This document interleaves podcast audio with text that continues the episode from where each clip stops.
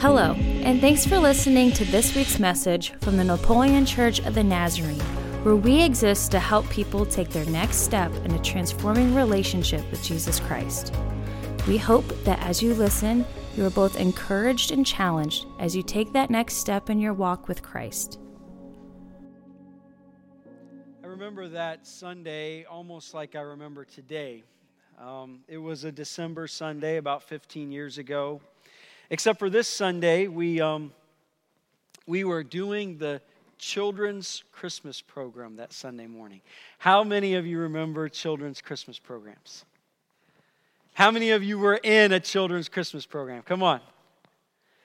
Like, if you look back, some of us, we played every role, right? I've been Joseph. I guess I wasn't Mary. It wasn't one of those, but um, it was Joseph. Yeah, it was a donkey, probably. okay. but it was one of those Sunday mornings. We did this there. And, and you know, the church I had served at on staff, I'd actually had a heart to start a bus ministry. And, and we had actually, we had bought a bus. We had started this. And man, we, were, we picked up a ton of people. A, a ton. That's probably exaggeration. But we picked up people every Sunday. It was, it was great. And um, we'd pick up sometimes adults, but mostly kids, right?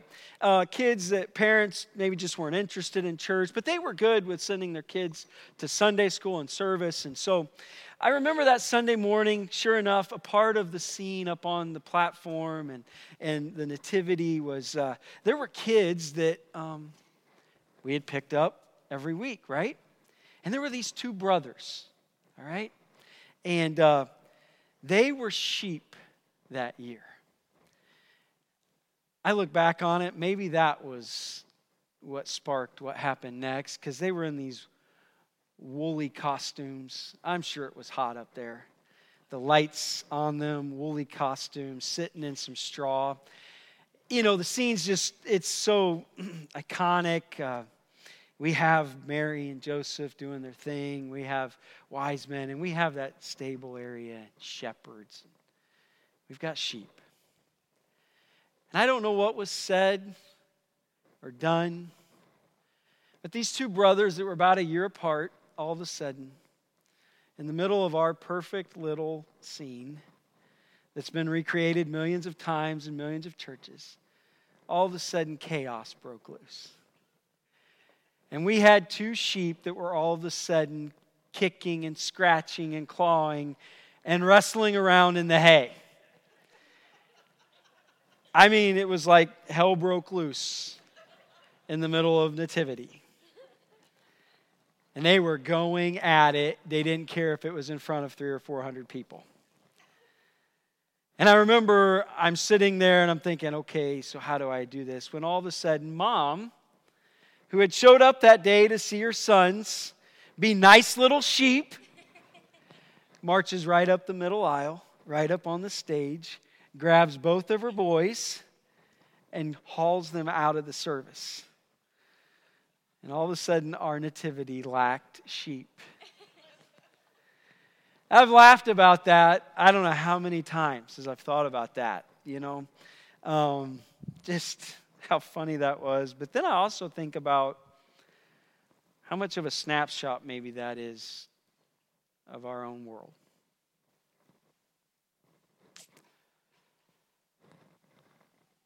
This is what we do. I mean, think about our first family.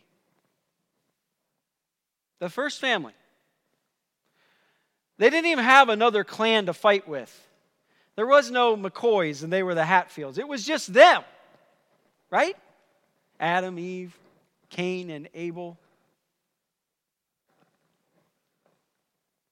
And we're fighting.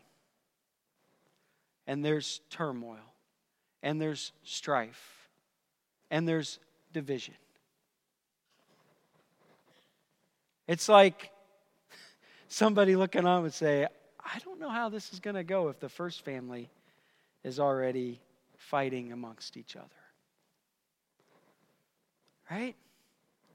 I've thought, man, that little, that Sunday scene that brought me so much laughter kind of a snapshot. And so that's why it's so startling and important that in the middle of our of the advent of Jesus Christ, the first advent of Jesus Christ, the shepherds are listening to an angel choir. And they're singing, declaring the glory of God's coming to earth. And these are the words they sang to those shepherds and to us that day Glory to God in the highest er, heaven, and on earth, peace. On earth, peace. I mean, if you looked at this world, you would think, wow, how is that going to happen? And yet, the proclamation of the angels to mankind was this one that was born that evening was going to pull it off. He was going to bring peace to this earth. I mean, it's one of the most dominant themes of the Advent season, right? It's on Christmas cards. You see it posted everywhere. Peace on earth. I bet you have something in your house in Christmas decorations that say this little phrase, phrase peace on earth. And yet, like Henry Wadsworth Longfellow writes in I Heard the Bells on Christmas Day, the sentiment of many is this and in despair I bowed my head. There is no peace on earth, I said. For hate is strong and mocks the song of peace on earth, goodwill to men. I mean, turn on cable news this evening. I promise you. I promise you that somebody's fighting about something. I guarantee you, I'll even bet you tonight that if you turned on your cable news, somebody will be fighting about something tonight in some segment on some show. There will not be peace on cable news tonight. Think about the world that we live in with its worry and its hurry and its choices and its pluralism and its uncertainty and its fear of future. Peace on earth Wow. Peace is commonly defined as a sense of calm, tranquility, bliss, contentment, a well being that we feel when everything is going the way we'd like it. Honestly, most of the time we think of peace in this phrase the absence of trouble. And so often our energies are in just keeping the peace. I mean, we have UN peacekeepers all over the world that go into these places that are torn by civil wars and strife, and they're there just to try to keep the peace, right? And I think I find that it's not just countries the UN goes to, but it's in communities and in homes all over the place where so often family members friends, coworkers are trying really hard to just keep the peace.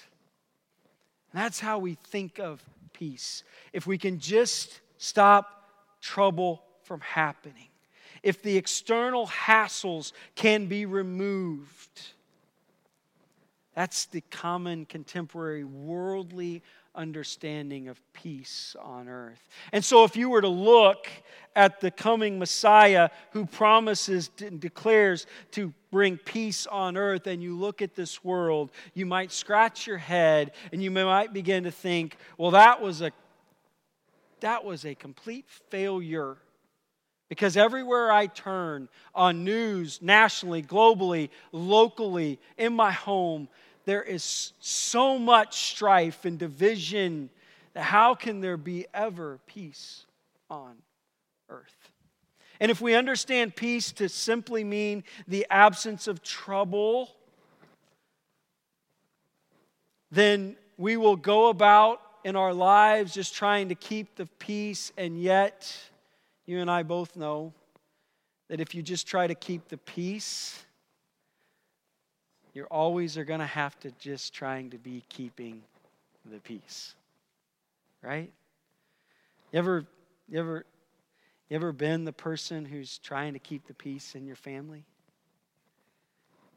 Have you ever been the person that everybody else is trying to keep the peace with? You know how that goes? Like, you keep the peace and you get through one thing, but you know that it's just a matter of time before what? It's going to come back around. Uh, keeping the peace never fixes the problem. And if we think keeping the peace is what the idea of this idea of peace is, Jesus of peace is just, just the absence of trouble, I just want to remind you today that it's such a shallow, flawed, incomplete, and ineffective understanding of what Jesus says or what Jesus who Jesus was when the angels declared that he has arrived and in his arrival there will become peace on earth. You see, English word for peace is like this. The Hebrew word for peace is like arms wide open. You've probably recognized the word they talked about in the Advent reading, but it's the idea of shalom. Shalom is this, this Old Testament Hebrew word that God incorporated into his people's understanding of what he desires for this world. But you know what? It's often, it's easy to think, okay, shalom, Hebrew word, Hebrew people, Hebrew concept. We've moved on from that. And yet, when you begin to look through the New Testament, that idea of shalom in the Old Testament is carried right over to the New Testament. The people of God now, the church of Jesus Christ, are still centered around this idea of being a people of peace. The concept has not went away. In fact, now in Jesus Christ, he has revealed what it looks like and he calls us to embody it in a much greater way than even the Old Testament people were able to accomplish. Shalom. It does mean the absence of trouble. But that's just like a starter. It's not a complete meaning. It's, it's just that's one of the things, but it doesn't even get to the heart of what shalom is. Shalom is the idea of bringing wholeness and completeness throughout. Wholeness, made right, set right, fixed, restored, reconciled. The biblical understanding of peace is not just stopping people from fighting. It's not just stopping Aunt Ed and cousin Aunt Ed, what? cousin Eddie and Aunt whoever from fighting at Christmas. Well, we had peace, we stopped them. That's just so shallow. To understand the peace of God is a much thorough, deep, all encompassing, complete idea. Shalom, peace of God, is the end of injustice. The peace of God is a place where the rich no longer devour the poor. The peace of God is a place where brokenness is set right and healed. Shalom, peace of God, means that people move into loving relationship with one another. It's this deep, flowing, this broad, all, all encompassing, embracing all of creation, that things will be restored and made right. Peace on earth is not just to get you to stop fighting, it's to restore all of creation again, to make it right.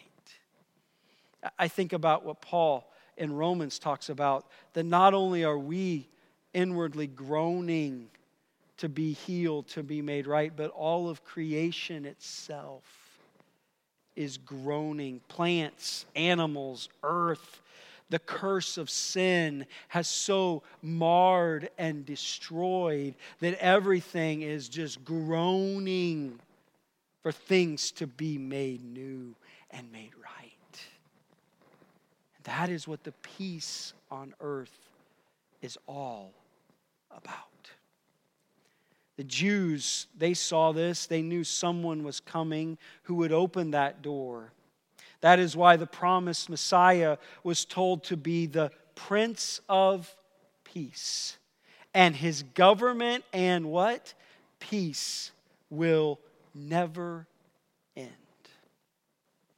It's an amazing title when you consider that at the time Isaiah wrote those words, that monarchs were seen as only those who brought war and destruction. Just conquer and grab and destroy and eat and, and gra- eh, eh, you know. In the middle of that, there's this promise that there's one coming that is actually going to bring wholeness, soundness in fact, to understand peace biblically is to see this that there's wholeness throughout creation, that there's harmony in relationships, that there is success and fulfillment of purpose. Part of the peace that God has for you is He has a design of your life. He has something He wants you to do. And there comes peace and alignment that what you were made to do, you begin to do. You live at peace. In fact, actually, this word carries with it the idea of victory over one's enemies. Often, in the Old Testament the peace or the shalom of God in a fallen, hard, difficult situation for the people of God, that in the midst of that, God was a warrior who would protect and bring peace to his people. This is what it means to understand peace. And so when glory to God in the highest and on earth peace toward men. We begun to understand that God wasn't just saying, hey, I'm here to, to, to get you guys to stop fighting. It's like, I'm here to begin the work, the process of making and restoring all things in this world. Are you with me? Okay. All right. That's important. I, I, want, I want to make sure. Because then I just want to talk to you about how the scriptures explain to us this happens. It's kind of for me like in three prepositions. English people out there, remember your prepositions? Can you name off about 10 of them? I'm not even sure I could do that right now. I think I could. But I want you to think of peace in three things with, of, and for. Peace with God, peace of God, peace for. It's in these words that the scriptures begin to, to like unpackage what it means to live with the shalom peace of God, to experience the peace on earth that God promised He would be, and to then become a part of how He is going to continue to bring peace to a broken, sinful, fighting world. Let's just think about these for a minute. Let's talk about peace with God. Um, here's, here's what I want to remind you of that the peace that is through Scripture is a peace that is never circumstantial. It's never circumstantial. It's a peace that is there whether things are going really well or when your team can't even score a touchdown.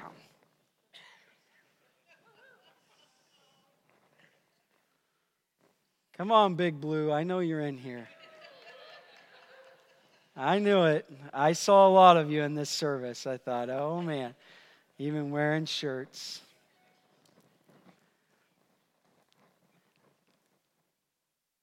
Like the world says, peace comes when my circumstances are good. Scripture says peace is experienced, I don't care if it's good, bad, or ugly. You are never disconnected from the peace of God.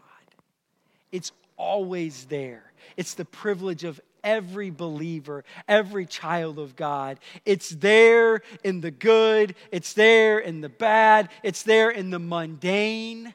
It's there in the day to day. The peace of God always, always abides in the heart of a believer. Amen? Like, ah, this is so, this is so right. And that happens through these three prepositions peace with God. Peace with God. Remember what Romans says.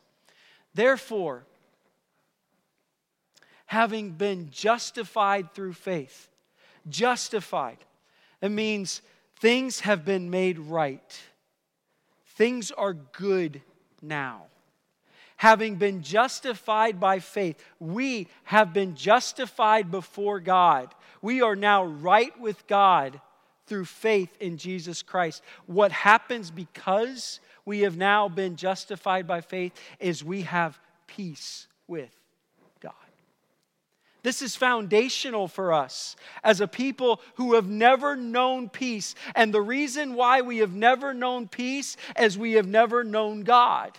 And we have not been connected to God. And because we are born in our sin and we're selfish and self centered, we naturally fight, we strive, there's strife, there's all of these things. There's divisions, there's wars, there's all of this. This is what we do. We are not at peace ever because we do not know God. Because in our sinful fallen condition, the natural result of that is we as we live out our own thing, we become enemies with God. Amen. This is not like exciting right now. And I know I'm not supposed to tell you bad things anymore. But the reality is that you and me have been enemies with God.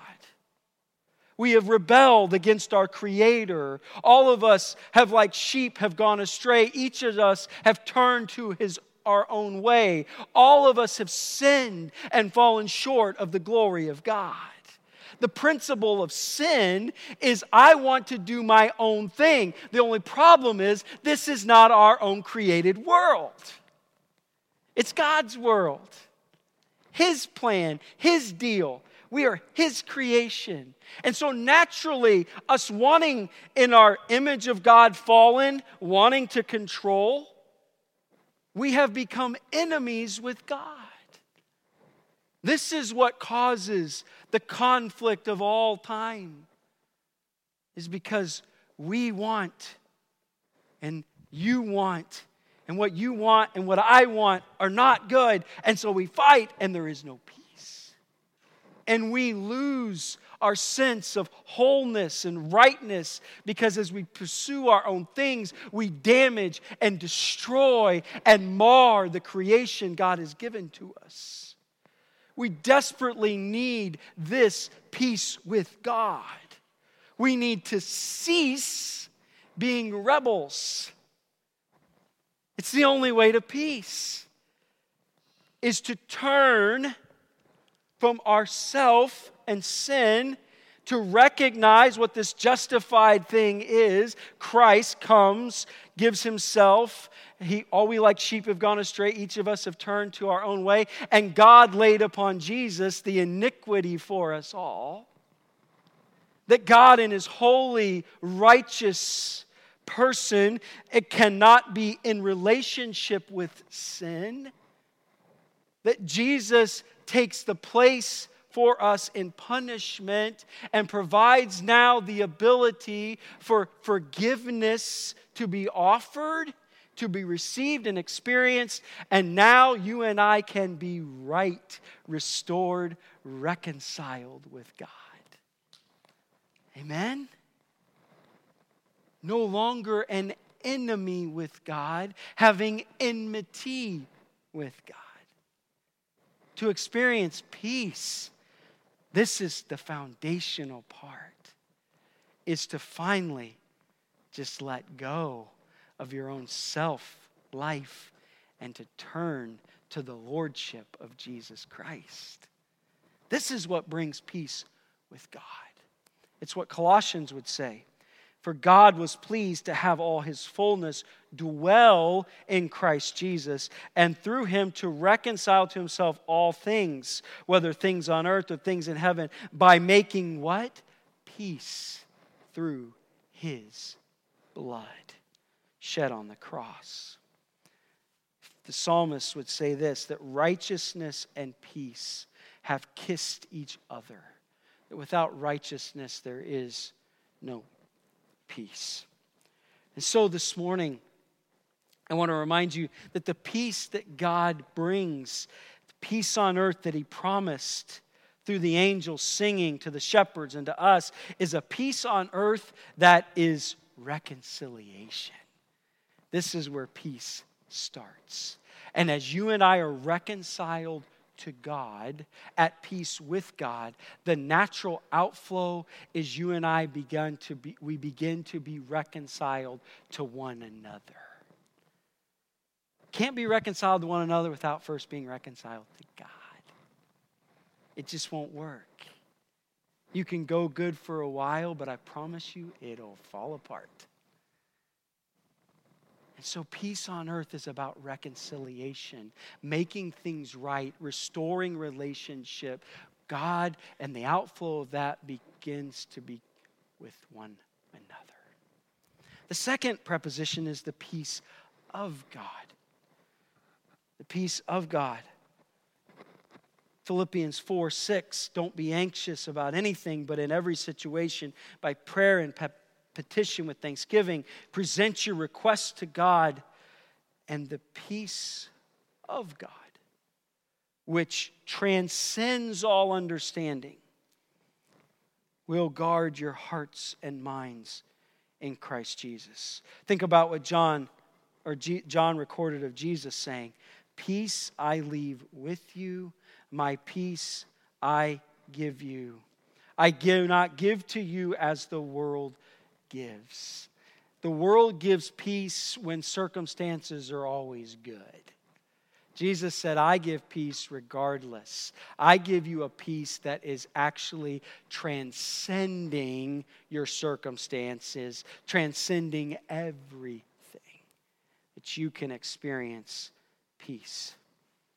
You know, it's in relationship to experiencing the peace of God. I think that Paul intentionally talks about not being anxious about anything. Because those who have moved into peace with God and reconciliation find that in this world it is difficult to navigate through a uncertain, troubled, unsettled world with a sense of settled peace. And what what is promised and what Christ is about and how peace on earth happens is when the children of God who have Christ in them begin to just sit and trust and depend on the Spirit that's in them to continually supply the peace that God gives. I mean, think about anxiety Think about your own life, your anxiety. It comes from the fear of the future, right? You don't know what's going to happen, how something's going to turn out. And you begin to be anxious, and your peace is gone. Experimentally, you're just consumed with doubt and uncertainty and fear. Oftentimes, anxiety comes from conflicts in the present or it comes from regret over the past. And then word anxiety is it's in the Greek it's literally a divided mind. A divided mind. I, I like the, the German definition of anxiety. It is a picture of being strangled. In other words, the anxiety from the circumstances you're in are strangling you, choking out life from you. And that's what anxiety does.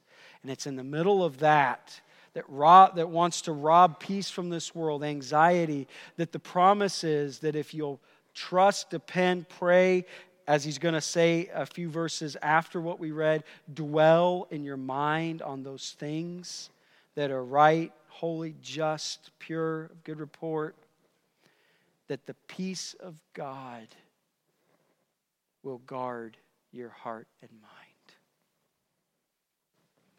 That's why Isaiah would say, You will keep in perfect peace those whose mind are steadfast because they trust in you. You see, peace on earth is it's reconciliation, but peace on earth is actually also confidence. The confidence to live day in and day out, living out of the peace of God that His Holy Spirit brings to our hearts and guards our minds day in and day out. What's amazing about Scripture is there's always something that God, as He works in our life and He, he changes our life and He helps us to live into the abundant life. The abundant life is living with peace, is it not? That's, that's the life God has for you and me to let, like Colossians says, the peace of Christ ruling over our hearts and minds. That's what God's plan and purpose is for you. You're reconciled with God, you have peace with God. Now you're living out of that reconciliation, having experienced the peace of God, like confident living day in and day out. I am just trusting, depending, realizing that you have my life and the circumstances of my life in your hands. And as your child, you are in control. What's amazing, though, is God says, now that you have, have realized my peace and you're experiencing my peace, I want you to share my peace. That's why he would say, Blessed are the peacemakers, for they will be called children of God. You see, this idea of bringing shalom, of wholeness, of harmony in relationships, of bringing, uh, trying to see the success and fulfillment of everything around you. It calls for you to not just experience God's peace, but to share God's peace. It was Martin Luther who says this true peace is not merely the absence of tension, it is the presence of justice. You see, Christ comes to change this world. That night, when the angels declared peace on earth, set into motion something that will, that has begun, and it will never be snuffed out. The kingdom of Christ has begun that night and it will never end. And it's only going to come to a final realization of peace over this whole earth.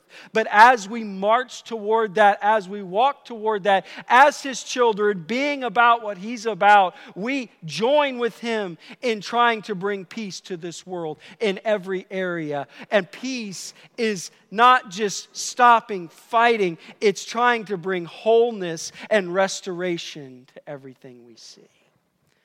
I use the old social justice phrase, so don't jump off the bandwagon here with me, but it is true. If you want peace, seek justice. That's the problem. Like the minute I say social justice, we all have these misconstrued ideas, right? Like, well, we're not about social justice. Those people are whack. Well, they've taken something that is wrong in our world inequality, injustice, not fair. They've, they've jumped on something, but they've used it for their own means, their own goals. So, what we've done is we've thrown the baby out with the bathwater. The people of God have always been about what Jesus was about about redeeming, restoring, working toward, helping people experience the wholeness that God has. That starts with bringing people to Christ and seeing them experience Him in their life, but then also fighting together against the injustices this world has. This world will never come to peace until justice prevails. And you and I care about that as His children. Blessed are the peacemakers is not don't fight. Blessed are the peacemakers, are people who look around their own little world and say, What can I do to help people be restored, renewed, brought to wholeness, healed? What can I do to fight for the equality in my area? What can I do to push back against injustice in my area? That's what it means to be a peacemaker. Is to push back against all that is not shalom because the kingdom of Jesus Christ is the shalom kingdom. And as we wait his coming and the promise, I am doing my best to do what I can to help people come to peace, to experience wholeness, to fight for their for their lives caught in injustice and unfairness. In fact, peace on earth is not only reconciliation and not only confidence, but it's proactive.